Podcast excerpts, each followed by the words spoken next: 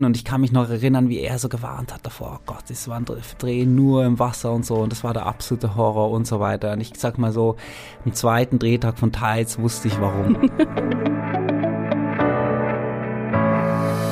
Hallo und herzlich willkommen bei den Quadrataugen. Mein Name ist Laura Samide und ich springe heute ein für Fabian Douglas. Der ist nämlich im Urlaub. Und ich bin jetzt erstmal komplett alleine, nur mit euch und ähm, erkläre euch erstmal, warum diese Folge so ganz anders ist als die anderen. Wir haben nämlich einen Live-Gast. Ähm, Live-Gast heißt in dem Zusammenhang, dass ich mit ihm im Studio war.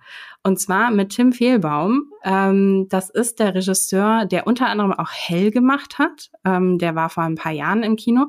Und jetzt kommt sein neuer Film ins Kino, Tides. Und darüber sprechen wir. Und dann kommt der zweite Teil des Podcastes und das ist eher unser klassisches Format, nämlich äh, eine Besprechung eines Films und zwar ähm, Reminiscence.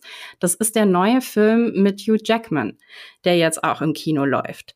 Und da spreche ich mit unserem werten Marco, also ein altbekannter und wiederkehrender Gast.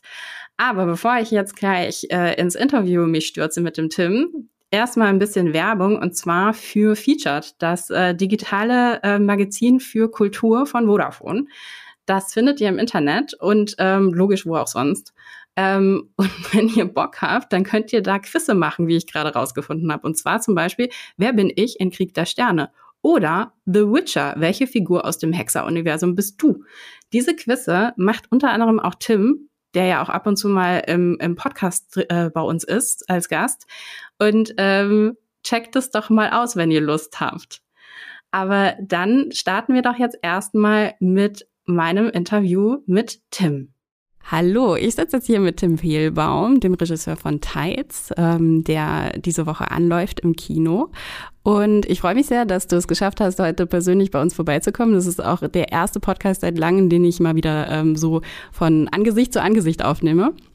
Sehr schön, nee, das freut mich auch hier zu sein und ich finde es auch cool, wenn man sich dann direkt gegenüber sitzen kann. Das ist angenehmer, ne? Ja, vor allem da wir uns ja eben von der Filmhochschule noch kennen, was genau, auch eine ja. Geschichte ist.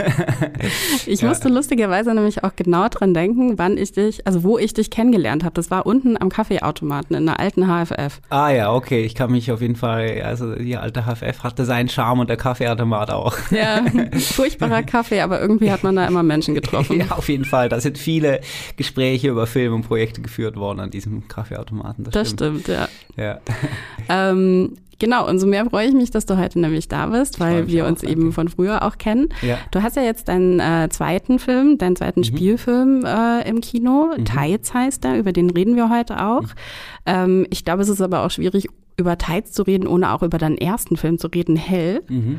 Ähm, deshalb ähm, erstmal, ich glaube, meine erste Frage wäre erstmal grundsätzlich, ganz, ganz äh, allgemein, was hat dich denn überhaupt inspiriert, Tides zu machen? Da sind ja wahnsinnig viele verschiedene Themen drin. Mhm. Ähm, wie bist du da drauf gekommen? Ich habe, äh, da hast ja auch länger dran gesessen, ne? Da habe ich länger dran gesessen, ja. Das hast du richtig erkannt, sehr lange. Ähm, ja, es ist, es ist schwer zu sagen, was wirklich so der Anfangspunkt war. Da kommen ganz viele Punkte zusammen. Ähm, auch dann die Frage, wann die Arbeit mit meiner Co-Autorin Mariko Minoguchi äh, losging. Äh, ich weiß nicht, ob du Mariko Minoguchi kennst, ist auch aus, aus noch aus der Münchner HFF-Szene und so kennt man sie auch so ein bisschen, weil sie äh, ist aber selber auch Regisseurin, hat äh, dann mhm. danach, nachdem sie unseren Film als Co-Autorin geschrieben hat, hat sie selber einen Film gemacht, der heißt Mein Ende, dein Anfang. Ganz mhm. toller Film. Ja, ja. Genau. Auf jeden Fall, da, bevor die Arbeit mit ihr losging, ich glaube vielleicht, was tatsächlich der allererste Trigger war, also wenn ich diesen Anglizismus benutzen darf, für den Film war etwas Visuelles. Weil wir haben ja vorher schon ganz kurz über den Film gesprochen. Ich glaube, das spürt man vielleicht auch, dass ich eher so in Bildern denke oder von, von Atmosphäre ausgehe, bevor ich vielleicht sogar über eine Geschichte nachdenke. Das war bei Hell nämlich auch so. Da war auch erst diese Bilderwelt, dieses Überstrahlte und so, bevor wir dann im nächsten Schritt äh, uns eine Geschichte innerhalb dieses Settings überlegt haben. Und bei Tides war es tatsächlich so, dass ich, ähm, ich bin Schweizer, ich kenne die Schweizer Berge sehr gut und ich war aber noch nie am deutschen Wattenmeer. Und ich war vor ein paar Jahren zum ersten Mal an der deutschen Nordsee in, in und standen dieser, das war gerade so Dämmerungszeiten, stand einfach in dieser un, unfassbaren, entspannenden, tollen atmosphärischen Landschaft. Und da war gerade das, die, die, die Flut weg und war kurz davor wiederzukommen. Und ich habe einfach so auf dieses endlose äh, Weite geschaut und mit dieser Vorstellung, dass das gleich jetzt wieder bedeckt sein wird von der Flut, da spürt man so ganz, um es jetzt vielleicht nochmal absurder zu sagen, also man spürt fast schon so die Konstellation der Planeten, ne? dass die Flut wird ja von dem Mond durch die, also ausgelöst durch die Anziehungskraft. Und äh, da habe ich mir dann so gedacht, warum hat man hier eigentlich noch nie einen Science-Fiction-Film gedreht? Da müsste ich doch nur, in dem Fall, das war schon klar, eine, Raumfahrerin oder eine, eine, Schauspielerin im Raumanzug aufwachen und das wäre wie die, die, die, äh, diese, äh, wie auf einem fremden Planeten, einem Wasserplaneten oder irgendetwas, eine Mission auf, auf so einen fremden Planeten. Weil das war bei Hell, wie du zu Recht sagst, es ist, kann man kaum über Teils reden, ohne noch über Hell zu reden. Bei Hell auch schon so eine Idee von äh, uns, dass man, wie kann man so eine Art von Film kreieren mit einem Setting, was da ist, wo man nicht zu viele Computereffekte vielleicht braucht ähm, äh, ja, genau. Und, und, und das war da auch wieder so, dass ich mir dachte, ey, das ist doch einfach cool. Dann müsste man wirklich einfach nur, könnte man direkt anfangen zu drehen. so. Mhm. Und es war dann, als die äh, Co-Autorin Mariko Minaguchi und ich und wir mit den Produzentinnen und Produzenten dann angefangen haben, die Geschichte zu entwickeln, da war es dann so, dass wir sehr früh, dann haben wir dann äh, Recherche auch gemacht bei der deutschen Luft- und Raumfahrt über, über auch über, ähm, über Reisen zu anderen Planeten und so weiter. Und es ist, das hat uns so ein bisschen die Augen nochmal dafür geöffnet für etwas, was jetzt keine großartige Neuerkenntnis ist, aber wenn man das dann so von Wissenschaftlerinnen oder Wissenschaftlern dort hört oder so, als das nochmal anders, fährt das nochmal anders ein, dass die gesagt haben, na gut, wenn es irgendeine Erkenntnis gibt, bezüglich Reisen zu anderen Planeten, dann ist, dass es einfach sehr, sehr, sehr unwahrscheinlich ist, dass wir irgendwo innerhalb unseres, unserer Reichweite jemals einen Planeten finden werden, der tatsächlich als Habitat für die Menschheit oder generell fürs Leben dienen könnte. Und das war dann der Punkt, wo wir gesagt haben, hm, es gab ja viele Filme, die äh, über die über das das Verlassen der Erde und über die Besiedlung fremder Planeten äh, behandeln. Vielleicht wäre es interessant, mal äh, über die Rückkehr einen Film zu machen, mhm. sozusagen über das, einen gescheiterten Versuch, sich äh, auf einem anderen Planeten niederzulassen. Ja. Und dann gab es, wenn ich noch weiter äh, reden Klar, auf jeden Fall. Also da würde ich gleich reingehen. Also ja, ja, ähm, dieses Rückkehrding, das fand ich mega smart. Da saß ich wirklich im Kino und habe gedacht, aha, ja klar, natürlich. Ähm, ich fühle das auch so richtig, irgendwie dieses ähm, okay, sie ist ja gar nicht, also sie, sie ist, äh, ihre Heimat äh, äh, kennt sie nicht und jetzt kommt sie zurück und, ähm, und muss da das erste Mal ähm, sich damit konfrontieren, wo, wo sie, wo ihre, ihre Vorfahren herkommen. Mhm. Ähm, und ich weiß noch, dass ich gerade eben in diesem Kontext Science-Fiction-Film, mhm. wo das ja irgendwie, also sehr relativ eindeutig dann eben auch so in diesem Genre irgendwie vernestet und mhm. ähm, ich fand es mega smart, dass ja, es irgendwie cool. zurückgeht. Ja, das freut mich. Ich hatte, wir hatten sogar, das ist ein kleiner Insider vielleicht, äh, vielleicht gerade in so einem Gesprächsrunde, wo man auch über das äh, Entstehungsprozess eines Films vielleicht reden kann, interessant so.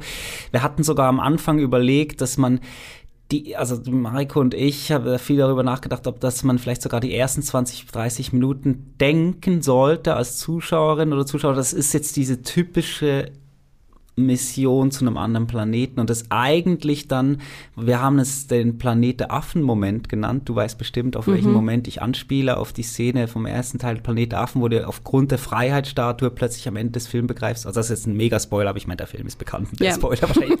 der Twist eines der bekanntesten der Filmgeschichte. Ähm, ah mein Gott, wir sind auf der Erde. Und wir haben auch darüber nachgedacht, oder ursprünglich war das auch so konzipiert, dass man das am Anfang so denken sollte und dann eigentlich auch über so einen, über, über, über so einen, ähm, wie sagt man, Relikt unserer Zeit mhm. begreift, ah, wir sind auf der Erde. Mhm.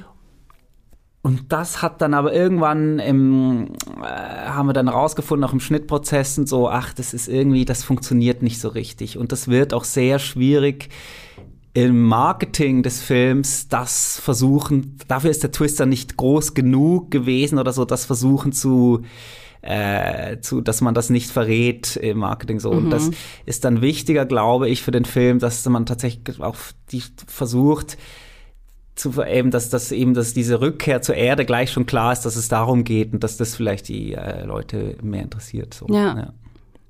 Ähm, Hell und jetzt eben auch Tides sind ja beides ähm, ja Dysto Dystopien irgendwo, mhm. ne? Ähm, mhm. Das ist was, was dich persönlich auf jeden Fall zu interessieren scheint.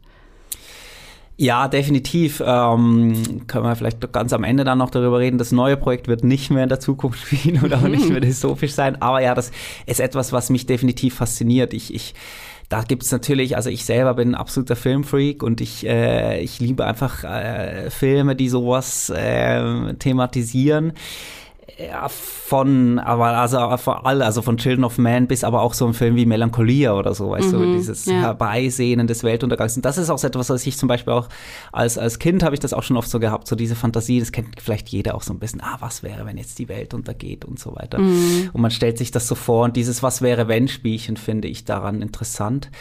Und das andere, was ich interessant finde, ist, dass ich generell ähm, spannend finde, wenn man bei einem Film das macht, was die Amerikaner ähm, Worldbuilding nennen. Mhm. Dass man halt so ein ganz eigenes für so einen Film, für die Dauer des, des Spielfilms oder wie auch immer, versucht, einen eigenen kleinen Mikrokosmos zu kreieren und eine visuelle, atmosphärische Welt, wo das spielt. Und das ist natürlich in dem Genre etwas, wo du, wo du, ähm, ja, wo, wo man, wo, ähm, wo man da Möglichkeiten hat, so ein eigenes Universum zu kreieren. Mhm, ja, ja. ja. Das ist das, was ich auch spannend daran finde. Mhm, verstehe. Ähm, können wir gleich nochmal drauf zurückkommen, weil ich nämlich auch das äh, Szenenbild sehr interessant finde in, dem, mhm. in dem Film. Mhm. Ähm, grundsätzlich aber auch, und ich meine, eins von den vielen Themen, die du da irgendwie an, anreißt, ne, ist ja mhm. einmal irgendwie auch Klimawandel, klar, ne? Mhm. Ähm, äh, im, ganz am Anfang ist auch von Pandem Pandemien auch direkt äh, mhm. die Rede. Mhm. Stand das schon fest vor der Pandemie, dass das erwähnt wird oder kam das danach dann noch dazu? Da ist eine Frage, wie viel schon gefragt, äh, ob die mal kommt. Du bist jetzt die Erste, die sie stellt. Tatsächlich, das mit dem, wir hatten das, das ist ja am Anfang in dieser Texttafel. Ja. Ne? Das ist etwas, wie ich auch meinte eben gerade, dass wir eigentlich am Anfang dachten, das verraten wir noch gar nicht von ja. Anfang an, dass es auf der Erde spielt, sondern das kam dann im Nachhinein mhm. und das kam dann auch tatsächlich nach der Pandemie, so dass man das aufgrund der Aktualität oder so noch mit aufgenommen hat. Als wir wollten ja nicht genau sagen, warum und genau die Welt zugrunde gegangen ist oder die Zivilisation, wie wir sie kennen. Ähm, aber das kam dann tatsächlich im Nachhinein. Das ist ja auch eine Texttafel, das ist ja etwas, was man nicht gedreht hat, wo ja. das verraten wird. Ähm, ja. ja. Ähm, was ich super spannend fand, war in diesem ganzen Themenkomplex war auch, ähm, ihre, also eigentlich erzählt ihr ja auch so ein bisschen über das, äh, dem, das Ende vom Patriarchat, ohne mhm. es jetzt wirklich auszusprechen. Mhm. Aber es ist ja ein Thema, was da irgendwie auch unten drunter mitschwingt. Also das freut mich sehr, wenn du das erkennst. Ich, ich, ich, weil das nämlich auch genauso die Idee war von der Mariko und mir oder, oder von uns als Gesamtteam auch mit der Produktion zusammen, dass wir eben das nicht zu sehr darüber reden wollen, aber das einfach so mitschwingt. Mhm. Äh, ja, deshalb ist es schön, wenn sich das irgendwie so vermittelt, weil klar, darum sollte es auch gehen. Mhm. Ja, ja. ja. ja. Naja, stellt ja auch ganz schön wirklich auch da diese zwei Lebensweisen gegenüber, ja. die man ja eigentlich auch damit fast auch schon verbinden kann. Ja, ne? Also das Patriarchat auf der einen Seite, auf der anderen Seite, ähm, naja, eigentlich so ein äh, Familienzusammenbruch Hang, äh, bunt. Ja, ja. ja, ja, total. Zusammen. Ja, ja, ja. Fand ich auch mega schön, diese Szene ähm, in der ersten Nacht, wenn sie dann irgendwie da sitzt und äh, sich so rumschaut. Es ist ja auch irgendwie ähm, also äh, kurz zum Inhalt des ah, Filmes, okay, ohne überhaupt jetzt, also ohne zu spoilern natürlich, weil das ist ja der Anfang vom Film. Ähm, unsere Astronautin ähm, kommt ja dann auf die Erde zurück und ähm, kommt dann direkt in Kontakt mit Menschen, die überlebt haben. Ähm, den ganzen Klimawandel und Pandemie und alles, die ja. nicht und die, die nicht, Fluten vor allem, und die Fluten ja, vor allen Dingen, genau, also die nicht äh, geflohen sind. Mhm. Ähm, ein bisschen überraschend für sie, weil damit hat sie erstmal ja nicht gerechnet. Mhm. Ähm, und diese erste Nacht, die sie da verbringt, wenn sie sich umschaut, das ist mega schön ah, inszeniert. Ah, schön, das fand ich, ähm, das war, da war ich wirklich äh, sehr, sehr nah dabei.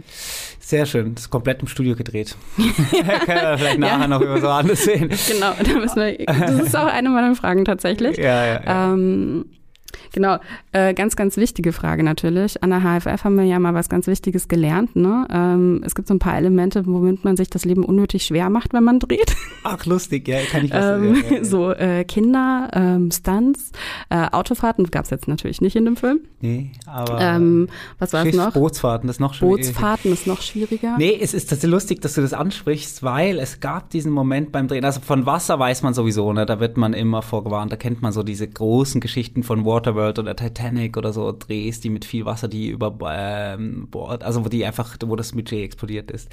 Und äh, wir hatten tatsächlich auch bei der, an der HFF einmal einen Schaus äh, Schauspieler, sage ich schon, einen Regisseur, da der ein, äh, ein Panel gemacht hat mit äh, Hans Horn für Open Water 2. Mhm. Und da war, saß ich drin und ich kann mich noch erinnern, wie er so gewarnt hat davor, oh Gott, das war ein Dreh nur im Wasser und so und das war der absolute Horror und so weiter. Und ich sag mal so, am zweiten Drehtag von Tides wusste ich warum. Also es ist äh, einfach Wasser, macht alles wahnsinnig kompliziert, mhm. macht die Kommunikation wahnsinnig schwierig. Und dann ist vor allem, wenn ist, ist, ist immer Sicherheit viel involviert, also mhm. also Sicherheitstaucher und so weiter. Ich hatte, da kann man vielleicht nachher auch noch kurz darüber reden. Ich habe zum Glück mit Markus Förderer das Glück haben das Glück gehabt, einen Kameramann zu haben, der dann wahnsinnig praktisch mit einfachen Tricks denkt, wie können wir alles vereinfachen und der dann die Idee hatte für so ein ganz kleines Becken nur, wo die Schauspieler von alleine hochkommen können. Das ist darum geht es nämlich. Es geht darum bei der ganzen Sicherheit, dass immer gewährleistet sein muss, dass der Schauspieler jederzeit selber Luft holen kann. Mhm. Und ähm, da hat er eine super Idee. Aber nee, was ich noch sagen wollte mit der Filmhochschule, es gab nämlich diese Sachen, von denen wir, von denen wir gewarnt wurden an der Filmhochschule, ach, das macht, das macht einen Dreh kompliziert und, und langwierig und teuer und das sind äh, eben Wasser, Stunts, wie du gesagt hast, Kinder, Babys, Tiere, das, ja, und irgend noch was, so sehe ich es gar Waffen nicht. hatten wir irgendwann mal gesagt Waffen, bekommen. Genau, ja. auch mhm. Stanzen. Erinnerst du dich bestimmt an die eine Szene, wo dieses Dorf, wo sie dann hinkommt, dieses schwimmende Village, überfallen wird und mhm. die Kinder sich verstecken unter Wasser mhm. mit dem Baby und sie vorher diesen Krebs sieht und dann danach draußen die Schießerei ist. Mhm. Also da waren wirklich alle Elemente. Und ich weiß noch an diesem Drehtag, wo ich irgendwann sagte, das kann doch nicht sein, dass ich jetzt einen Drehtag, dass wir hier einen Drehtag haben, wo all diese Elemente vereint sind. Aber ich hatte einfach ein super Team, äh, eben gerade Markus hatte ich schon erwähnt, erwähnt, der immer so unkompliziert denkt und immer, immer im Sinne der, äh, auch der Produktion und, und des Filmes denkt, wie kann man es für Regie und Schauspielerinnen und Schauspieler irgendwie angenehm gestalten, auch produktionsfreundlich. Und wir hatten vor allem einfach mit, äh, wie die ganze Produktion aufgestellt war, das war logistisch wahnsinnig gut geplant von unserem Line-Producer, auch Mark Nolding und meinem Regieassistenten äh, Chris Boot. Äh, ja, äh. Nice, ja. Ja, also ich habe ich hab tatsächlich ich weiß gar nicht, ob ich die Szene gedacht hatte, aber grundsätzlich hatte ich, ähm, also bei mir hat sich dieser Spruch irgendwie auch so wahnsinnig eingebrannt. Also die Sachen, die man nicht machen soll. Ähm, ah, und deshalb, ja, und deshalb ja. saß ich so im Kino und habe so vor mich hingeschmunzelt, weil ich auch, würde ich bei anderen Filmen nicht machen, ne? Aber das war ja wirklich jetzt, weil es irgendwie dein Film war und ich dachte nur so, okay, und Tim einfach mal so, ja, ist mir egal, mache ich. ja. Ja, es war, es war, aber es war uns eben von Anfang klar, dass wir immer für alles versuchen müssen, andere Lösungen zu finden. So, mhm. also es war uns auch klar, dass wir jetzt nicht irgendwie, es gibt also richtig krasse Becken, die für Film gemacht sind, weißt du, für Filmaufnahmen in, in zum Beispiel in Malta oder so, aber das sind natürlich mhm. alles extreme Kosten. Und wir haben immer versucht, so ein bisschen anders zu denken. Zum Beispiel haben wir viele von den unseren Wasseraufnahmen haben wir in einem Becken gedreht von der deutschen Küstenwache. Mhm. Auch in der Nähe von Hamburg, wo mhm. die ähm, sogenannte, also wo die zum Beispiel Helikopterrettungen trainieren, wo die so ein, mhm. so ein Helikopterdings auf so einem Gimbal haben, dass sie eintauchen können und wieder hochziehen können, wo die Wellen machen können, wo die Regen simulieren können und alles. Und das war für uns natürlich der perfekte Location, mhm. um zum Beispiel den ganzen Anfang zu drehen, weißt du, die Landung der mhm. Kapsel. Ja oder auch zu, auch zu der Landung Cups kann ich auch noch etwas erzählen, weil ich das einfach auch toll finde, so, dass der Markus eben, Markus Förderer kennst du ja bestimmt auch noch von der HFF, ähm, der die Kamera gemacht hat, der ist, äh, denkt eben immer mit so Tricks und ist hat so wie ich eine gewisse Leidenschaft oder Schwäche für äh, klassische In-Kamera-Tricks, also wo man versucht, Computereffekte so gut es geht zu, zu vermeiden oder wenn dann so viel wie möglich in echt fotografiert. Und zum Beispiel dieser ganze Absturz am Anfang der Kapsel, das ist mit äh, Modellen noch gedreht, also mit mhm. Miniaturmodellen mhm. von, es wird auch sehr selten noch gemacht, aber das hatten wir dann uns irgendwie, die, die Kapsel, die war vielleicht so groß wie dieser Tisch, an dem wir sitzen, die wir dann in so ein Becken äh, planschen konnten, äh, ja, und, und mit, mit Mini-Fallschirmen, die dann so aus so kleinen Druckluftröhren rauskamen und so, und so ist äh, viel des Filmes ist dann äh, ja vielleicht eher im altmodischen Stil gemacht, aber ich hoffe, dass sich dafür das eine gewisse Haptik gibt, ne, ja. die man vielleicht nicht hätte, wenn das äh, rein computeranimiert wäre. Ja, absolut. Aber ihr habt auch Teile im Wattenmeer gedreht, oder? Wir haben äh, Teile im Wattenmeer gedreht. Ne? Ich war natürlich am Anfang so, dass ich, du kennst ja ähm, wie man so ist, Regie, ne, sagt halt, ja, ich will alles im Wattenmeer drehen. Man muss immer diese Winde spüren, man muss diese Umgebung da spüren mhm. und alles andere ist doch. Und da haben die ähm, Produzentinnen und Produzenten zu Recht und auch unser Line-Producer haben dann relativ früh gewarnt, hey, das ist einfach logistisch einfach der absolute, äh, das, das wird so in die Kosten in mhm. die Höhe schießen, wird es so kompliziert machen logistisch, weil du einfach, du musst einfach zweimal am Tag raus. Ja, du hast ja auch nur so ein ganz limitiertes Zeitfenster. Genau, ne? du hast nur so ein ganz limitiertes Zeitfenster, was man interessanterweise, das hat mich zumindest äh, beeindruckt oder verblüfft, dass man das über tausende von Jahren kannst du es vorausrechnen, wann mhm. genau, auf die Minute genau, wann mhm. die Flut kommt. Aber das normale bemerkt, nein. Und das war, das haben wir dann zum, wie ich im Nachhinein ganz klar sagen muss, zum Glück haben sie mich überzeugt, dass man da jetzt nicht den, den ganzen Film dreht. Und dann haben wir für einen großen Teil des Drehs sind wir in die Bavaria Filmstudios gegangen und haben da in dem großen Studio die Wattfläche simuliert. Mhm. Haben einfach einen Boden ausgelegt, auch mit diesem Sand und, und diesen Pfützen. Und der Hintergrund, da sieht man eben auch wieder, wie der Markus denkt, war dann nicht irgendwie Greenscreen oder so, was dann extended werden muss im Computer, sondern war auch wieder ganz klassisch so Fotobackings. Man hat dann mhm. Fotos gemacht von diesem Watthimmel, das groß drucken lassen und wurde von hinten beleuchtet. Mhm. Und jetzt du äh, hast den Film gesehen, du weißt, dass Nebel und Wasser spielt eine wichtige Rolle und das ist dann natürlich super wichtig, dass du dann trotzdem Elemente hast aus Nebel und, und äh, Maschinen und, und, und kleinen Regenmaschinen und so, die sich in echt bewegen zwischen Kamera, Schauspielerin und Hintergrund. Mhm. Dann verspielt sich das wieder mhm. so und dadurch konnten wir dann da uns frei bewegen, konnten dieses Set auch fluten, was auch eine logistisch, finde ich, ganz tolle Leistung war von den Verantwortlichen bei dem Bavaria Filmstudios, dass man das da machen konnte, weil es eben alles super kompliziert mit Wasser. Und da konnten wir diese Szenen drehen es war uns dennoch wichtig und das konnten wir dann, konnte die Produktion zum Glück ermöglichen, dass wir den Dreh im Watt zumindest beginnen. Mhm. Damit die Crew und vor allem die Hauptdarstellerin so ein Gefühl bekommt für die Umgebung. Also wie das so, äh, ja, es ist einfach, glaube ich, wichtig, dass man dann. Das Super war, wichtig, ja. Ja, und das waren dann die ersten drei Tage und das waren mhm. echt magische Drehtage, muss ich sagen, weil das dann einfach so, du fährst dann da mit einer Kutsche hin oder mit einem Traktor, weil du kannst da gar nicht äh, normal Habt ihr bei Cuxhaven da oben gedreht? Ja, wir hatten, äh, genau, man ist von Cuxhaven, ist man dann nochmal weiter mit der Kutsche auf eine Insel, die Diese heißt Insel. Neuwerk. Ja. Kennst du die? Ja. Mhm. Ah ja, lustig. Mhm. Ja, ja. Warst du schon mal? Ich habe mal, ähm, äh, kleiner Schwenk, äh, ich habe mal als Stadtschreiberin in Bremerhaven gearbeitet. Ah, ah ja, okay. da war ich häufig da oben. Ah ja, krass, ja, lustig. Nee, das, äh, das war dann diese Insel, wo wir dann waren als Team. Ähm, relativ kleine Insel, aber es ist auch wirklich, also ich kann es auch wirklich als Urlaubsort empfehlen. Mhm. Es wird da wirklich eine ganz ja. tolle, ganz tolle Landschaft so und man hat immer so ein bisschen dieses romantische Bild auch mit dem Leuchtturm und diesen Dünen und den Schafen und so. Aber ich finde, es hat eben auch so eine ganz andere Kraft, diese Landschaften, diese, ja. diese Wucht der Natur, die man da spürt und so weiter. Also ja. Ja. Und da haben wir dann zumindest angefangen zu drehen. Das war, glaube ich, wichtig, auch für das Team, weil das so eingeschweißt hat. Klar, auf jeden Fall. Auch, ja. auch eine gute Entscheidung, ne? das direkt an den Anfang reinzulegen, weil du ja. natürlich das dann auch als Schauspieler ähm, oder als Schauspielerin immer wieder abrufen kannst. Ja, ja, genau. Das ja. denke ich nämlich auch. Mhm. Ja, ja, macht Sinn. Ähm, ich habe gelesen, dass die Rolle von Narvik mhm. ähm, gespielt von äh, Sarah Sophie Bussi Busnina. Busnina, ja. Ja, ja habe ich richtig ausgesprochen? Ja, okay. Ich denke schon. Ähm, war ja ursprünglich mal als Männerfigur geplant. Mhm. Ähm, was hat euch jetzt dazu bewogen, das zu ändern? Also, was hat uns dazu bewogen? Ich, ich, ähm, ich glaube, es war irgendwie an einem gewissen Punkt war es so äh, ich, wir hatten halt in dem Drehbuch auch darüber geredet, dass, da war es auch so ein bisschen so, dass sie auf die Erde kam und da gab es eben diese Figur von Sarah Sophie Busnina, das war ein Mann und es gab dann auch so ein ganz subtil irgendwo angedeutet, ein bisschen so eine äh, Liebesgeschichte mhm. zwischen den beiden oder dass sich da irgendetwas entwickelt.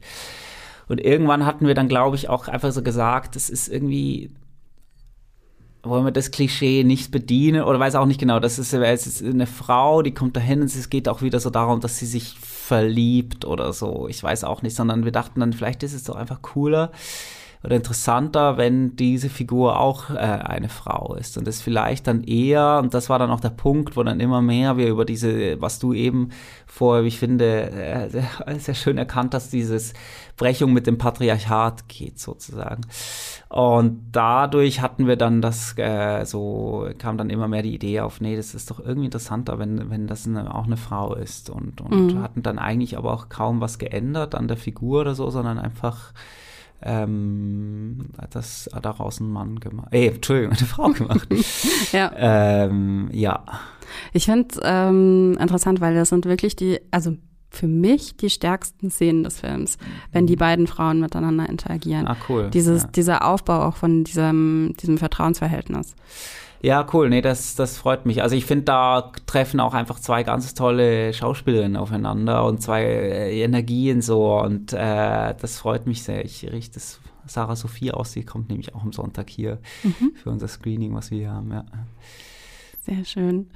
Ähm, Genau, äh, wie hast du denn die Pandemie erlebt? Also mhm. die Pandemie, die ja auch irgendwo so ein bisschen in den Film mit reingeflossen ist. Mhm. Ähm, ihr hattet auch noch einen Nachdreh, oder? Mhm. Während der Pandemie. Mhm, mhm, mhm. Erzähl mal ein bisschen.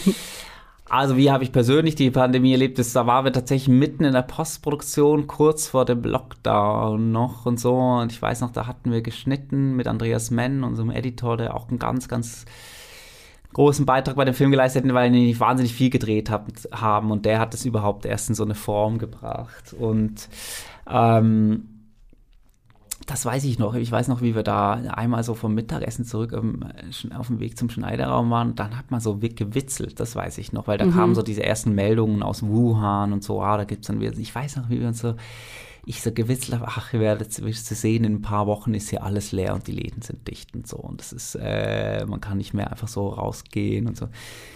So, und das war so, damals dachte ich wieder so, eben so, wie so ich vorher meinte, so eine, so halt so eine Fantasie von mir, so, mhm. das wird ja eh nicht. Und dann muss ich sagen, weil das, also ich, klar, es ist jetzt nicht auch nur annähernd irgendwie so, dass ich irgendwas von einem Weltuntergang oder so jemals erfahren habe in einem, meinem Leben oder so, aber ich weiß noch, wie das dann, wenn es los, als es losging, wie du vielleicht auch, weiß nicht, wie du es äh, erlebt hast, aber ich so ein ganz mini ganz kleinen Geschmack oder äh, Gefühl dafür bekommen habe, wie das wohl sein könnte, wenn es wirklich sowas passiert, weil es einfach so fand ich krass war, wie, also einfach am Anfang meine ich jetzt vor allem von dem Lockdown, also, also wie, wie sich plötzlich man gemerkt hat, wie fragil das Ganze ist so und wie von viel von dem, was wir für selbstverständlich nehmen, eigentlich wirklich sehr schnell zerbrechen kann, wenn es ein richtiges Problem gibt oder so.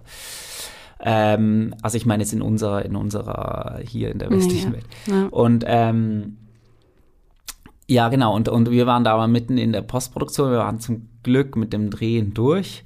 Aber es war klar, dass wir noch gewisse Sachen drehen wollen müssen, die wir dann über, über diverse Schnittfassungen und so rausgekriegt haben, was wir noch brauchen oder was fehlt.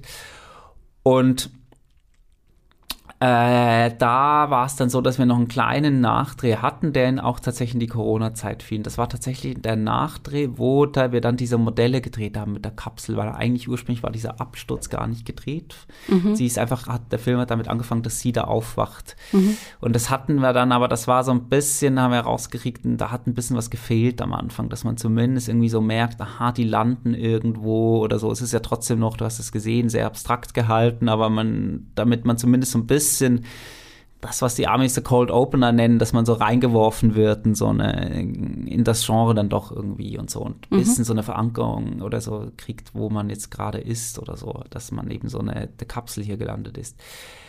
Und das war so ein Miniaturdreh und dann hat auch, das ist jetzt da, das ist eine lustige Anekdote, aber es ist schwer, sie zu erzählen, ohne zu spoilern. Es gab auch so, dass war klar war, dass am Ende eine Figur irgendwo sein muss, wo sie ursprünglich nicht war, die wir da nicht gedreht haben. Und das war klar, dass wir die da einsetzen müssen. Und das ist auch eine, finde ich, eine lustige Anekdote, weil das war klar, dass wir diese, diesen ähm, Schauspieler nochmal drehen müssen, sozusagen, äh, um ihn dann einsetzen zu können. So.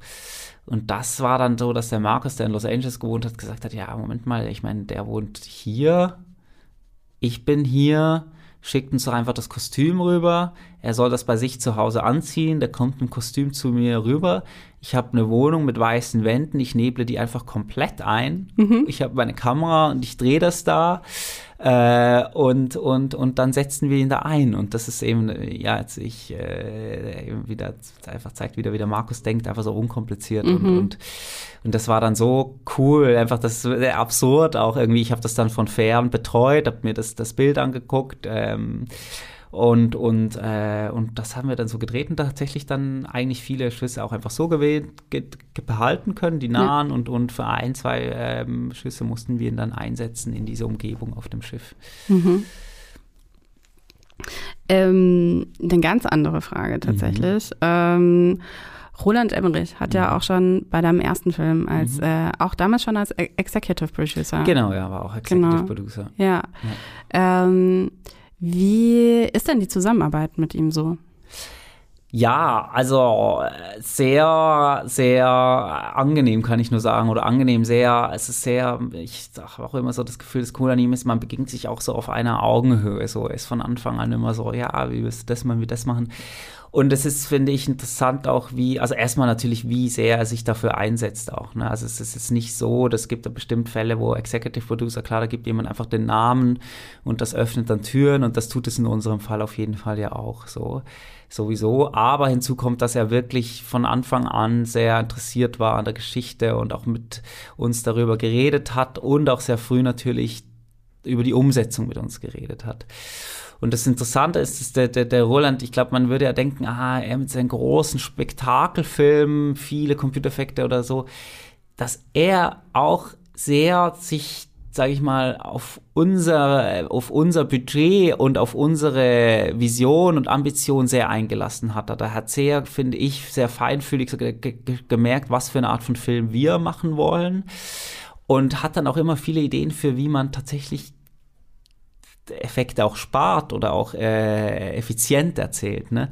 Da merkt man halt, äh, das erkennt man ja auch so von seinen frühen Filmen, hat er ja auch immer diese, diese super kreativen Ideen gehabt, wie man irgendwie im Kleinen groß erzählt und so. Und ähm, da, da war er mir ein sehr wichtiger Ratgeber. So. Mhm. Ja, ja. Und ja. Das, ja, war super. Ähm, liest du eigentlich Kritiken?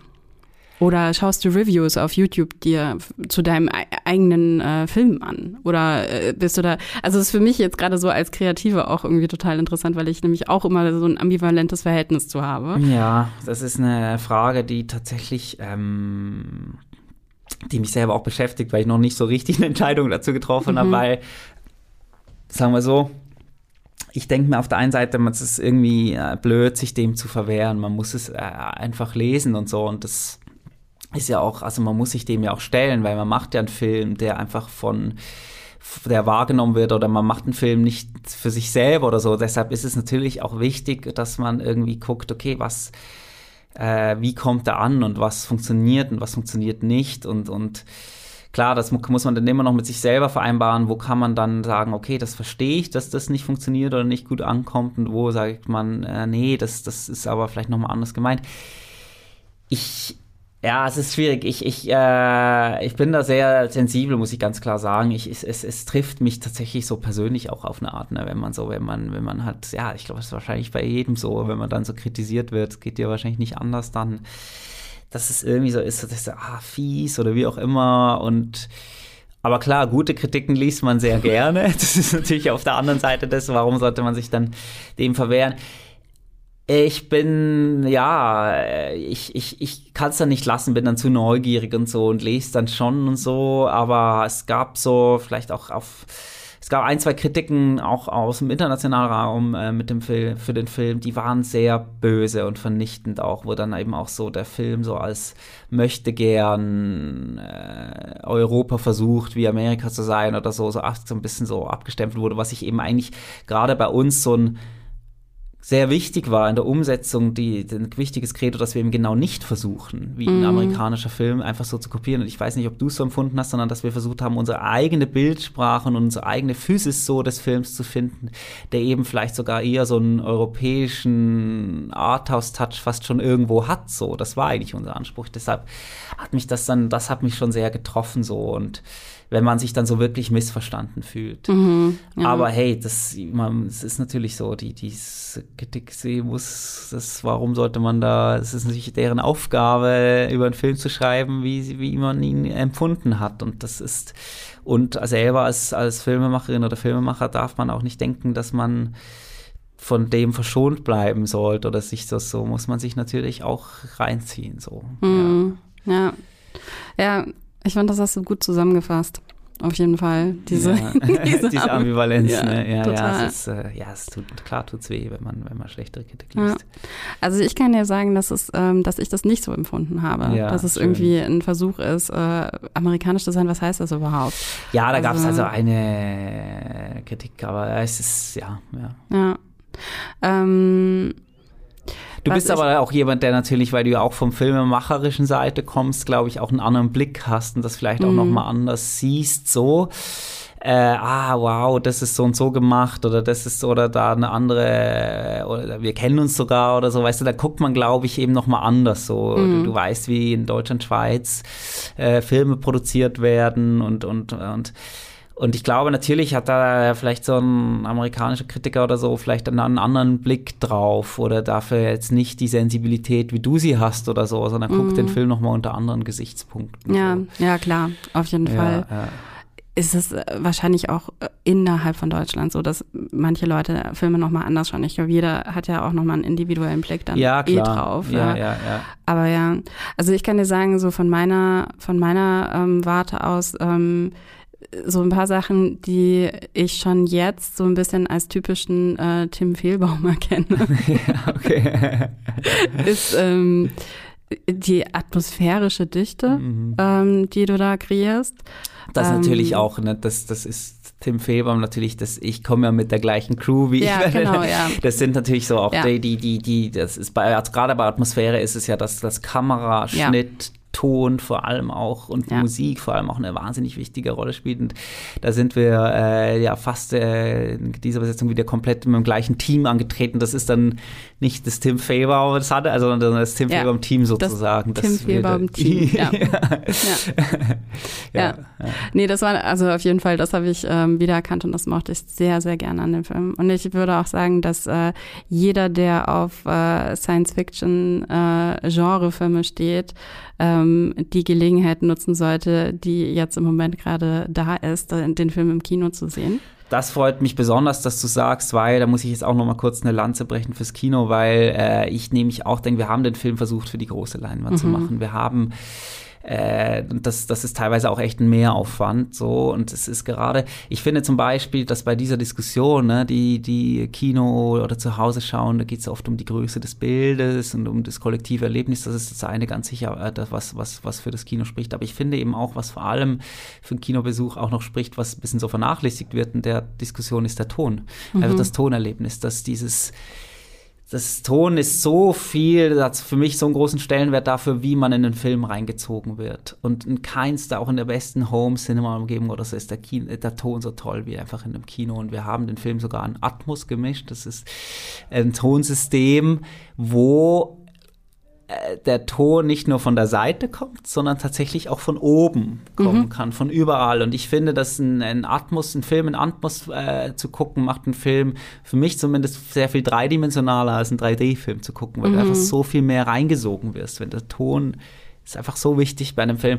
Und deshalb finde ich eben auch, oder würde mich freuen, ich finde es eben auch besonders mutig von unserem Verleih Konstantin Film, dass sie dann festhalten, den Film ins Kino zu bringen. Wir alle wissen, du weißt es bestimmt, äh, dass es keine einfache Zeit ist fürs Kino. Und hoffentlich wird dieser Mut belohnt und, und, und, und gerade auch äh, Leute, die an also, also cineastisch, also sind viele Leute oder so, wissen es hoffentlich zu schätzen oder, äh, oder sehen hoffentlich, dass dieser Film ein Kinobesuch wert ist. Also zumindest einfach für diese Erfahrung, einfach die rein audiovisuelle Erfahrung, äh, den Film zu sehen. Ja. Ja. Absolut. Ich finde, das sind schöne letzte Worte. Ja, schade. Ich hätte gerne, wir könnten bestimmt noch ewig weiterreden. Können, ja, das stimmt.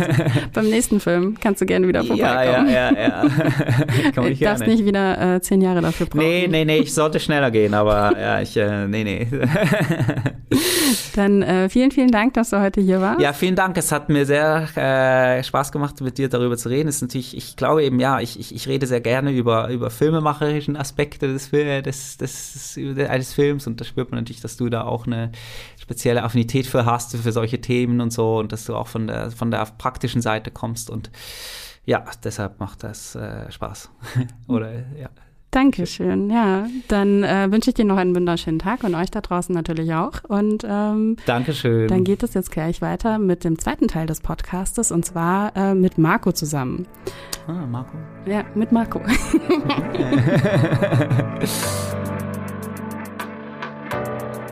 Herzlich willkommen im zweiten Teil unseres Podcastes und jetzt ist Marco mein Gast. Hallo Marco. Hallo Laura.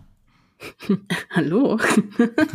ähm, wir reden jetzt über ähm, Reminiscence, der neue Film und auch der erste Film, äh, der erste Spielfilm von Lisa Joy. Das ist die äh, Co-Creator von Westworld. Die hat als Autorin vorher solche Serien geschrieben wie eben Westworld und aber auch Pushing Daisies. Ich weiß nicht, ob du die gesehen hast. Ich fand sie damals von ihrer Idee her sehr, sehr stark, leider dann nicht so stark in der Umsetzung. Ähm, genau, und eine Sache, die man vielleicht hier auch noch erwähnen kann, ist, dass äh, sie die äh, Schwiegerin ist von Christopher Nolan. Ähm, sie ist also mit Jonathan Nolan verheiratet, der ja nicht nur die viele von Christopher Nolans äh, Drehbüchern Co. Ähm, geschrieben hat, sondern eben auch der Co-Produzent von Reminiscence ist. Wir haben es ja also mit einer kompletten Familie von Filmemachern zu tun. ähm, und ich glaube, da können wir auch gleich noch mal ein bisschen drüber sprechen, wie da auch der, der Einfluss so ist. Ähm, grundsätzlich, Reminiscence, worum geht's? Es ist ein Film, ähm, ein Neo-Noir. Ähm, also wir befinden uns hier in, im Genre äh, Mystery, äh, Science Fiction, Dystopien, aber auch so ein bisschen äh, Romantik. Und zwar geht es um äh, Nick Bannister. Ähm, das ist ein, ein Privatermittler, gleichzeitig aber auch ein Therapeut, mehr oder weniger, ähm, der eine ganz interessante Technologie hat, mit der er die Erinnerungen von Menschen visuell sehen kann. Also sie sind tatsächlich, die, die Erinnerungen werden äh, sichtbar, sind ähm, dann äh, für ihn sowohl äh, sichtbar als auch für alle anderen Leute, die mit im Raum stehen. Das hört sich jetzt irgendwie im Podcast natürlich total kompliziert an, weil das natürlich ein sehr visuelles Ding ist. Das ist so schwierig, das zu erklären. Auf jeden Fall wird Nick Bannister gespielt von Hugh Jackman und ähm, der lernt dann eine unbekannte Frau May kennen, gespielt von Rebecca Ferguson. So viel erstmal zum Film. Marco, sag doch mal, was ist denn so dein Ersteindruck vom Film? Also ich müsste zuerst mal voranschicken, du hast ja sehr viel gesagt zu Liza Joy und da gibt es auch noch ein bisschen mehr zu erzählen. Aber ja, das ist halt sehr promising, ne? Und es ist ihr Regiedebüt. Und ich meine, sie hat Westworld mit kreiert und sie hat auch bei einer Folge Westworld auch Regie geführt. Deswegen hatte ich relativ hohe Erwartungen, gerade wenn der Nolan-Clan auch noch mit dranhängt und Warner wieder produziert. Und das Ding war ja auch ein teurer Film und sieht sehr aufwendig und wertig aus. Und der erste Trailer hat mich auch ein bisschen weggeblasen, muss ich zugeben. Ich habe den Trailer gesehen und habe wirklich gedacht, Marco, das ist genau deins. Das ist Neo-Noir, das ist ein bisschen äh, Chinatown, ein bisschen Blade Runner, das ist äh, Minority Report. Das, man liest auch in jeder Kritik genau diese Vergleiche. Und damit müsste dieser Film genau meinen Geschmack treffen. Und ich bin sehr ernüchtert aus dem Film leider wieder rausgegangen. Mhm. Und ich finde, das hat sehr interessante Gründe. Mhm. interessant, interessant. Also ich muss sagen, ähm, das ist einer der schlechtesten Filme, die ich in den letzten Jahren gesehen habe. okay, das ist krass. also so, so, so, krass sehe ich das wirklich nicht. Aber okay. Ich war, ich war persönlich insulted von diesem Film. Ich bin wirklich rausgegangen und ich muss dazu sagen, da ich war in der Pressevorstellung zusammen mit Tim, ähm, der ja auch schon äh, in diesem Podcast war, der ähm, für Feature schreibt.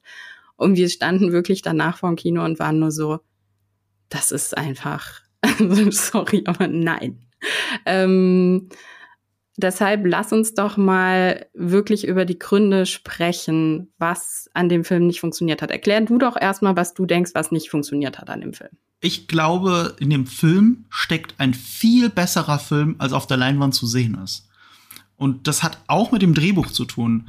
Äh, der Gedankenanstoß davon kommt von Ryan Johnson äh, weil Ryan Johnson, der Regisseur von äh, dem vielgeliebten Star Wars The Last Jedi, aber eben auch, der seinen Durchbruch hatte mit einem Neo-Noir-Film, nämlich A Brick, einer der besten Neo-Noir-Filme, die ich je gesehen habe, und den hat er quasi als Abschlussfilm gedreht, als frischer Filmstudent, äh, mit, mit geringsten Mitteln an der Highschool und der auch einen ähnlichen Noir-Film mit Looper, der eben auch Cypher ist, hingelegt hat. Der hat auf Twitter erzählt, dass er das Drehbuch gelesen hat, und zwar schon vor Jahren. Und er fand das Drehbuch brilliant und er hatte wirklich Lust auf den Film. Und das war so, das hatte ich gelesen, bevor ich den Film gesehen habe. Und während des Films ist mir dann aufgefallen, das ist eigentlich ein echt gutes Drehbuch, aber der fertige Film zieht sich wie Hölle, ist krass uninspiriert, was die Kamera angeht und die visuelle Erzählweise. Und ich glaube, dass da tatsächlich Liza Joy sich sehr verzockt hat als Regisseurin, weil ich glaube, wenn man nur das Drehbuch nimmt, und das hätte aber trotzdem noch Überarbeitung gebraucht, finde ich. Also der Film ist viel zu lang. Ich glaube, mehr, mehr als zwei Stunden für diese Geschichte. Mit mehr Überarbeitung und einer besseren Kamera und einer besseren Regie wäre das ein richtig cooler Film, genau nach meinem Geschmack gewesen. Genau das, was ich mir erwartet hätte. Aber das war er nicht. Hm. Interessant weil mein Eindruck ist komplett anders. Mhm. Also ich habe auch gelesen, dass natürlich dieses Drehbuch auch schon eine Weile in, in Hollywood rumgegeistert ist und ähm, viele Leute das sehr stark fanden. Ähm, ich empfinde aber die größten Probleme des Filmes als ähm, wirklich drehbuchbasiert. Aha. Weil äh, meiner Meinung nach kannst du 2021 so einen Film nicht mehr so produzieren ähm, und auch nicht mehr so schreiben. Ja, also ich habe so ein bisschen, also mein erster Eindruck war, als ich aus dem Kino gegangen bin, ich drehte mich zu Tim um und meinte, die hat da eigentlich ein neues Genre erfunden und das ist Male Gaze Kitsch. Ähm, und was ich damit meine ist, dass es ist eine unglaublich klassische Neo-Noir-Geschichte. Also wirklich dieses klassische, der, der ähm, Held, der Protagonist, der gequält ist von seiner eigenen Vergangenheit, der auf eine mysteriöse Frau trifft, ähm, die natürlich irgendwie auch ein, ein Schicksal mit sich trägt, der in, sofort von ihr ähm, sofort in sie verliebt ist, sofort von ihr angetan ist. Man weiß gar nicht so genau warum, außer eben, dass sie ähm, sexy as hell ist. Mhm. Und ähm, man weiß aber auch nicht, was sie eigentlich an ihm attraktiv findet, weil ich finde, er ist ein durchaus unattraktiver Charakter. Ich verstehe nicht, warum irgendjemand sich in ihn verlieben sollte. Also es ist alles sehr viel Behauptung. Es ist sehr viel dieses klassische, diese klassischen Behauptungen, die im Neo-Noir halt schon immer eine Rolle gespielt haben. Ne? Ähm, und dann schafft es der Film nicht, das zu brechen. Und das ist etwas, was ich von einem Film 2021 erwarten würde. Wir haben so viele Neo-Noirs schon gesehen. Wir haben so viel auch schon Weiterentwicklung von Charakteren gehabt. Wir haben so viel auch schon darüber gesprochen, wie man Männercharaktere schreibt, wie man Frauencharaktere schreibt. Und ich finde, das fällt unnötig in was zurück und bedient sich Klischees, die dem Filmvorhaben von ihr nicht gerecht werden. Ähm, ja gut, jetzt sagst du was sehr Schwieriges, weil ich finde, also erstmal würde ich ein bisschen trennen. Also es gibt den Film Noir und es gibt den daraus entstandenen Neo Noir. Es ist im Neo Noir, also da würde ich Blade Runner zum Beispiel reinziehen und der ist ja auch schon 40 Jahre alt, ähm, gibt es immer noch dieses klassische Rollenbild der femme fatale und des melancholischen Detektivs. Es gibt aber im modernen Neo Noir ist dieses Rollenbild schon längst aufgebrochen. Also ich denke da zum Beispiel an Blade Runner 20, äh, manchmal 47, oder? 49. Gott, ich muss nur nachrechnen. 2049. So, im Blade Runner 2049 perfektes Beispiel war auch Neonar, Nachfolger von Blade Runner 1 und hat nicht dieses Rollenbild mehr. Weil, äh, warum? So, also was das angeht, ist Reminiscence, da bin ich sogar bei dir, zu sehr am alten Film Noir äh, äh, noch verlagert. Für mich ist zwar Chinatown einer der besten Filme, der jemals gemacht wurde, und der hat eben genau dieses Rollenbild, aber der spielt, Film spielt auch äh, in den 30ern, glaube ich, mhm. oder in den 40ern. Und, und da passt es natürlich noch besser rein. Und äh, hier kriegen wir sogar eine dystopische Zukunft erzählt und er fällt halt so, sofort in diese Muster zurück. Ich kann es nur dem Film nicht ganz so sehr vorwerfen wie du, weil er baut ja auch gleichzeitig eine dystopische Welt auf, in der alles nicht mehr so ist, wie es sein sollte. Und es ist und, und, und hier sieht man ja auch, dass man als, als, als, als Frau um sein Überleben kämpfen muss in einer hier sehr matriarchalen Welt noch. Oder wieder in einer matriarchalen Welt äh, äh, patriarchal, sorry. Moment, Moment, wo hast du äh, ja, man, Also, was ich sagen will, ist, man kann das dem Film vorwerfen. Ich finde, man muss es ihm nicht vorwerfen. Der, das Drehbuch hätte so oder so mehr Überarbeitung gebraucht, weil das, was du sagst mit den Behauptungen, das stimmt absolut. Du hast dann eine Liebesbeziehung, die eine Hauptbehauptung ist. Die ja. ist von vornherein eine Behauptung. Sie wird nur dadurch, äh, also quasi erklärt, dass große Zeitsprünge drin sind und du eben nicht weißt, was dazwischen passiert ist. Du musst dir das dann selber zusammensichern, ja, da haben die sich halt unsterblich ineinander verliebt oder auch nicht. Und äh, aber das ist halt Behauptung. Und äh, das macht es halt wirklich schwierig, auch mit dem Ende vom Film. Äh, äh, ich finde die Auflösung echt interessant, aber auch wieder in einem besseren Film hätte sie besser gepasst. Also in der, oder in der Black Mirror Folge, die das Ganze auf 60 Minuten runterkürzt, hätte das fantastisch funktioniert. Aber dieser Film geht ja über zwei Stunden und er zieht es und er zieht das auch an Behauptungen hoch. Ähm, mein Hauptproblem ist wirklich die Inszenierung. Ich glaube, dieselbe Geschichte, weil sie so nah bei Chinatown ist. Also Chinatown ist das krasseste Vorbild, gefolgt von Minority Report, weil Minority Report auch mit Bildern spielt, äh, die andere Leute interpretieren. Also, äh, in Reminiscence sind Erinnerungen und in Minority, Minority Report ist es das Gegenteil, Bilder aus der Zukunft. Aber es ist das gleiche Prinzip. Und wenn man die zwei Filme dann gegeneinander hält, sieht man erst den inszenatorischen Sprung zwischen einem genialen Steven Spielberg und einer genialen Drehbuchautorin, Liza Joy, die aber ein Regiedebüt hier abliefert. Nochmal, sie hat nur einmal vorher Regie geführt. Das war bei Westworld. Und das war bei einer etablierten Serie. Gerade bei Serien geben die ersten paar Folgen unabhängig, fast schon unabhängig vom Showrunner durch die Regie vor, wie die Serie aussieht, wie sie erzählt wird, auch visuell. Und daran hat sich dann mit dran geklebt. Aber jetzt bei ihrem ersten eigenen Film war ich schon sehr enttäuscht, wie das aussah und wie das wirkte. Ich meine, sie kann sich ja den Input von den Nolans holen. Man muss dazu sagen, Jonathan Nolan ist ja auch kein krasser Regisseur, sondern ist auch nur ein krasser Drehbuchautor. Nur.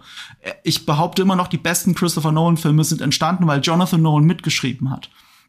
Und Jonathan Nolan und Liza Joy zusammen sind echt ein gutes Team. Und äh, Pushing Daisies habe ich zwar nicht gesehen, was du ja am Anfang gefragt hast, habe ich nicht gesehen, aber ich bin großer Fan von Brian Fuller und seinen Serien und der hat ja diese Serie kreiert und dass Liza Joy eine seiner Autorinnen war, spricht auf jeden Fall für sie.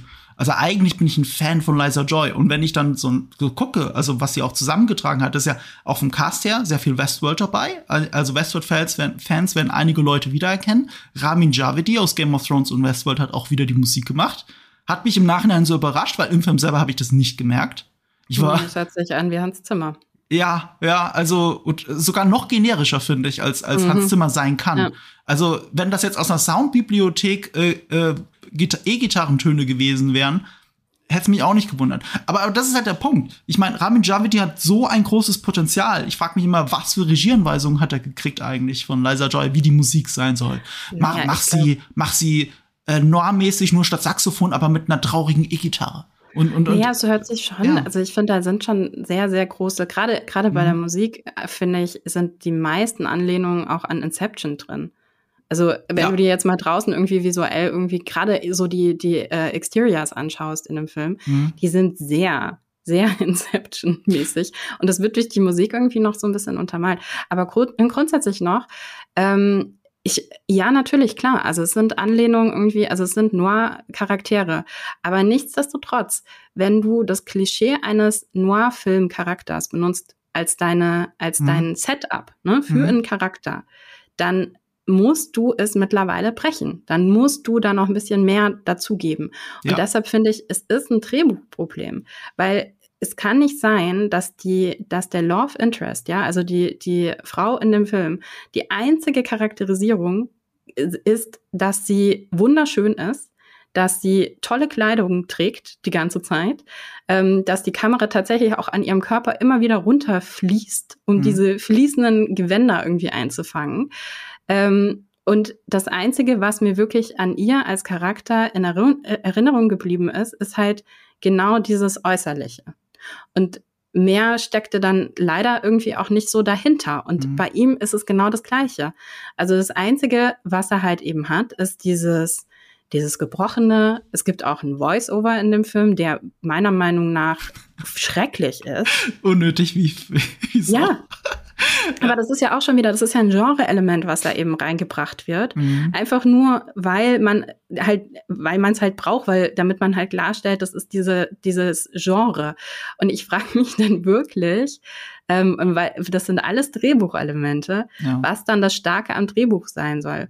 Und dann gebe ich dir recht. Also ich finde, die Inszenierung ist generisch bis zum geht nicht mehr. Also ich mhm. frage mich dann die ganze Zeit natürlich auch, also das ist ja, das ist ja eine Dystopie und warum sieht das die ganze Zeit so aus, als wäre das, weißt du, woran mich das erinnert hat? Das hat mich an äh, hier äh, Romeo und Julia von äh, Bas Lerman als, äh, erinnert. Ne? Guter Vergleich, also so, ja. Sieht wirklich also so, so total türkises Wasser, mhm. ähm, irgendwelche großen, ähm, großen Reklametafeln mhm. und also was ich von so einem Film dann erwarte, und gerade weil es halt ein Noir-Film ist oder beziehungsweise ja dann auch schon ein Neo-Noir-Film ist, ich erwarte einfach, dass es ein bisschen düsterer ist. Ich erwarte eigentlich, wenn diese Welt da irgendwie schon seit Jahren unter Wasser steht, gibt es da irgendwelche Krankheiten? Sieht nicht so aus. Es ist halt so, als wenn die da die ganze Zeit, als wäre da einfach nur Wasser und dieses Wasser ist halt sauber, aus Gründen. Ähm, das, da fehlt mir einfach so viel ja, einfach irgendwie, also Düsterkeit und auch Realismus und, und das ist das, was ich meine mit diesem Kitsch. Es ist wahnsinnig kitschig. Mhm. Das ist, glaube ich, das, was mich wirklich am meisten dann auch an der Inszenierung wieder gestört hat. Es ist auf jeden Fall so, dass ihr Character Trait, ihr größter Trait, ihre größte Fähigkeit ist es, Männer zu verführen und glauben zu lassen, dass sie diese Männer liebt. Das, darauf ja. wird sie reduziert. Und also, ist also, also ist quasi Femme Fatale sogar hoch zwei. Damit ist es sogar schlimmer als die Femme Fatale aus den Film Noir-Filmen, wirklich aus den klassischen. Ist dir, ist dir was aufgefallen in, den, in ihrem Soundtrack? Den fand ich auch ähm, nee. sehr bezeichnend. Mir ist nichts am ähm, Soundtrack aufgefallen. mir sind da so ein paar Sachen aufgefallen. Ähm, und zwar, ähm, es gibt da ja so ein paar Twists und Wendung, Wendungen. Es mhm. ist ja, also ohne jetzt eben zu spoilern, es ist ja nun mal eine femme fatale. Und je nachdem, wie er gerade zu ihr steht, hat sie einen eigenen Soundtrack. Das heißt, es wird nochmal auf dieser Ebene ähm, des Soundtracks untermalt, wie wir sie gerade sehen sollen. Ist sie böse oder ist sie gut? Oder ist sie hm. vielleicht doch böse oder ist sie doch gut? Es, es ist mir nicht aufgefallen, aber ich glaube es dir sofort.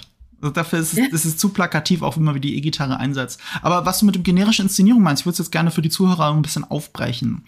Und zwar, schlechte Regie erkennt man sehr oft daran, dass sie genau das tut, was sie in der Filmhochschule gelernt hat. Nicht, dass, ich weiß gar nicht, ob Liza Joy auf einer Filmhochschule war, aber genauso inszeniert sie den Film. Jede Szene hat einen Establishing-Shot. Jede. Also es geht immer zuerst los mit einer weiten Kamera, to totale der Welt, wo man gerade ist dann wird, wird die Kamera immer näher und man sieht dann irgendwann den Protagonisten. Sie macht sogar noch schlimmer, indem der Protagonist noch erzählt, was er gerade macht und wo er ist.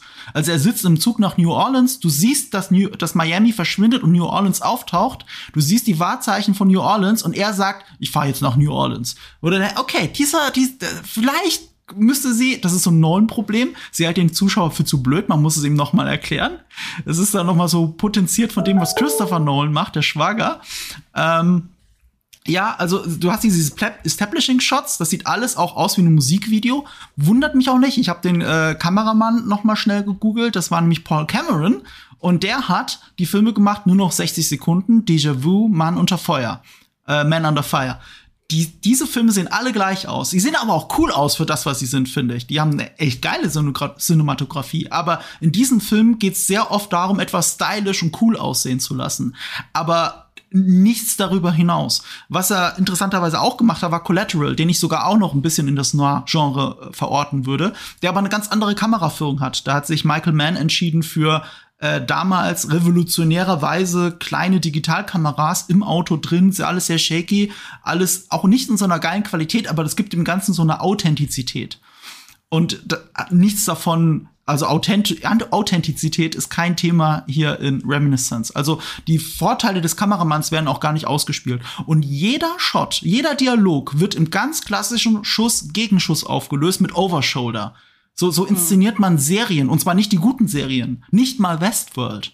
Sondern äh, also sie scheitert ja schon daran, in ihrem eigenen Anspruch wenigstens so gut zu inszenieren wie bei Westworld. Aber wie gesagt, da haben ja auch andere, andere Regisseure vorher äh, die, die, die Bildsprache vorgegeben. Und dann fällt es auch ein bisschen leichter. Aber ich habe auch ihre spezielle Folge jetzt nicht so sehr im Kopf, dass ich das wirklich ganz genau vergleichen kann. Aber in dem Moment, wo mir das klar war bei dem Film, habe ich versucht darauf zu achten. Gibt es in diesem Film einen guten Shot, einen richtig geilen Shot, bei dem ich das Gefühl habe, okay, äh, Frame as Painting, as Painting, den könnte ich mal ausdrücken, könnte ich mir in die Wand hängen. Es gibt keinen einzigen. Es gibt, es gibt einen, der einigermaßen cool aussieht, wo ein Klavier unter Wasser Richtung Boden fällt. Aber auch das ist ein 0815-Shot, den man in so ähnlich schon tausendmal gesehen hat. Und ja, was mir Musikvideo. Ja, genau. Und was mir dazu noch auffällt, ist, es gibt kein einziges Bild, das eine Mehrdeutigkeit hat. Irgendetwas, mhm. was metaphorisch ist Denk nur mal an alle großen Film Noir-Klassiker. Sie alle haben das. Sie alle haben ihre Shots, wo das so ist. Ob es im Blade Runner die Origami-Figuren sind oder, oder selbst nur die Architektur und wie sie abgefilmt ist im Blade Runner oder der Regen, wenn ein nackter Mensch im Regen auf dem Dach sitzt. Solche Shots gibt es einfach nicht in diesem Film. Selbst Chinatown, der ja, warte mal, wann ist der? Aus den 70ern von Roman Polanski, der hier das offensichtlich so Vorbild ist und auch sehr viel mit dem Thema Wasser zu tun hat, gibt sich so viel Mühe in der Cinematografie interessante Sachen zu erzählen, auch mit langen Shots. Und was mir dann auch noch aufgefallen ist an der Kamera, kein Shot ist länger als fünf Sekunden, höchstens zehn Sekunden in diesem Film zu sehen. Der mhm. ist in Wirklichkeit, auch wenn man es sich merkt, ein Schnittgewitter. Weil es ist nicht diese Art von Taken-Schnittgewitter, wo du innerhalb einer Sekunde drei Schnitte hast sondern es ist dieses, ich lasse keinen Shot länger als zwei, fünf, höchstens zehn Sekunden stehen, weil kein Shot irgendwas zu erzählen hat. Deswegen macht sie das die ganze Zeit. Sie zieht sogar das Erzähltempo an. Obwohl man das nicht merkt, weil äh, es fühlt sich im Film an, als würde man einer ewigen Erinnerung zuschauen. so, la so lang gezogen ist der. Der hat in Wirklichkeit, da gehe ich jede Wette ein, mehr, Sch mehr Schnitte als ein Transformers-Film so, so ist dieser Film inszeniert. Und, und jetzt, um noch mal zu meiner These zurückkommen mit dem Drehbuch, weil ich die Grundgeschichte eigentlich total cool finde, weil sie genau meinen Geschmack trifft. Ne? Also mit dieser Mischung aus Chinatown und Minority Report bin ich total abgeholt, weil ich liebe beide Filme. Und ja, sie schafft es halt nicht, das komprimierter zu erzählen, weil die Geschichte ist eigentlich gar nicht so lang. Die ist auch in beiden Filmen, glaube ich, kürzer erzählt. Und, und wenn schon nicht, dann bei Chinatown fühlt es sich an richtigen Stellen langgezogen an. Lange Schnitte, wenn der in der Wüste steht und sowas. Weißt du, wo du wirklich so, so Einsamkeit spürst und sowas. Sowas gibt's in diesem Film nicht. Nee, du äh, hast aber auch noch Subplots. Ja, also, du hast auch noch ja Subplots. dann auch nicht äh, bei dem Film, ne? Du hast ja eigentlich nur eine, ja. eine stringente Erzählung mhm.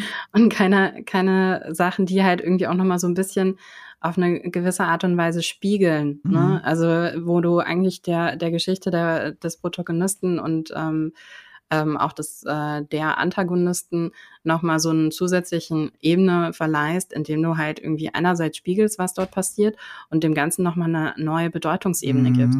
Das gibt's da auch nicht. Ja. Das ist sehr straightforward und dann aber eben sehr 0815. Ja, und dann trotzdem B-Plots wie in einer Serie. Und da habe ich wieder dran an den Hintergrund von Liza Joy denken müssen. Ja, eigentlich wäre Reminiscence vielleicht eine coole Miniserie gewesen. Also auch wieder ja. cool, wenn man es natürlich besser macht, als sie es hier gemacht hat. Ja. Uh, ja, und da muss ich auch wieder an diese Ryan Johnson-Zitat denken, weil in sehr vielen Shots ist mir aufgefallen, wie hat Ryan Johnson das in Looper gelöst? Der steht vor einem ähnlichen Problem. Es ist ein Neonar-Film, aber äh, durch die Zeitreisethematik auch Sci-Fi mit einer dystopischen Welt und es müssen Sachen erklärt werden. Und Ryan Johnson schafft es, alles wesentlich in den ersten 20 Minuten auch zu erklären. Und zwar teilweise, indem er auch Sachen zeigt. Wie wirkt sich die, äh, wenn, wenn du jemanden aus der Zukunft tötest, wie wirkt sich das auf die Vergangenheit aus oder umgekehrt? Und äh, solche Sachen hat sie nicht. Also es ist teilweise mitten im Film, nach eineinhalb Stunden Laufzeit, die sich wie drei Stunden anfühlen, werden noch Sachen aus der Welt erklärt. Wer politisch wo steht, welche Hintergründe der Krieg hat und, und irgendwie sowas. Also wird dann noch erklärt. Also sie schafft es nicht, das Exposition, das Nolan-typische Exposition-Dumping wenigstens am Anfang des Films zu verorten. Hm. Ich glaube, ich glaube, was mir noch aufgefallen ist, ist, ähm, also ich, deshalb hat mich das auch immer wieder an Musikvideos erinnert und deshalb auch dieser Vergleich mit Romeo und Julia oder auch Moulin Rouge oder so. Ähm, es ist halt schon sehr dieses kitschige, dieses plakative, dieses nicht um die Ecke gedachte, nicht irgendwie nochmal auf einer visuellen Ebene irgendwie eine neue Ebene reingebrachte. Das ist schon, es bleibt irgendwo hängen. Ne? Also wenn man aber auch das Gefühl hat, diese, diese Bilder multiplizieren sich irgendwie in deinem Kopf und du hast irgendwie, du kannst sie gar nicht mehr auseinanderhalten mit anderen Sachen, die du in der Popkultur irgendwie schon äh, konsumiert hast. Und das ist was, wo ich wo, wo man natürlich sich als Regisseurin irgendwie auch hinbewegen kann, wenn man da eben hin möchte, wenn man wirklich irgendwie sagt, okay, das ist mein Style. Er ist aber so unbedeutend. Mhm. Das ist halt echt schade.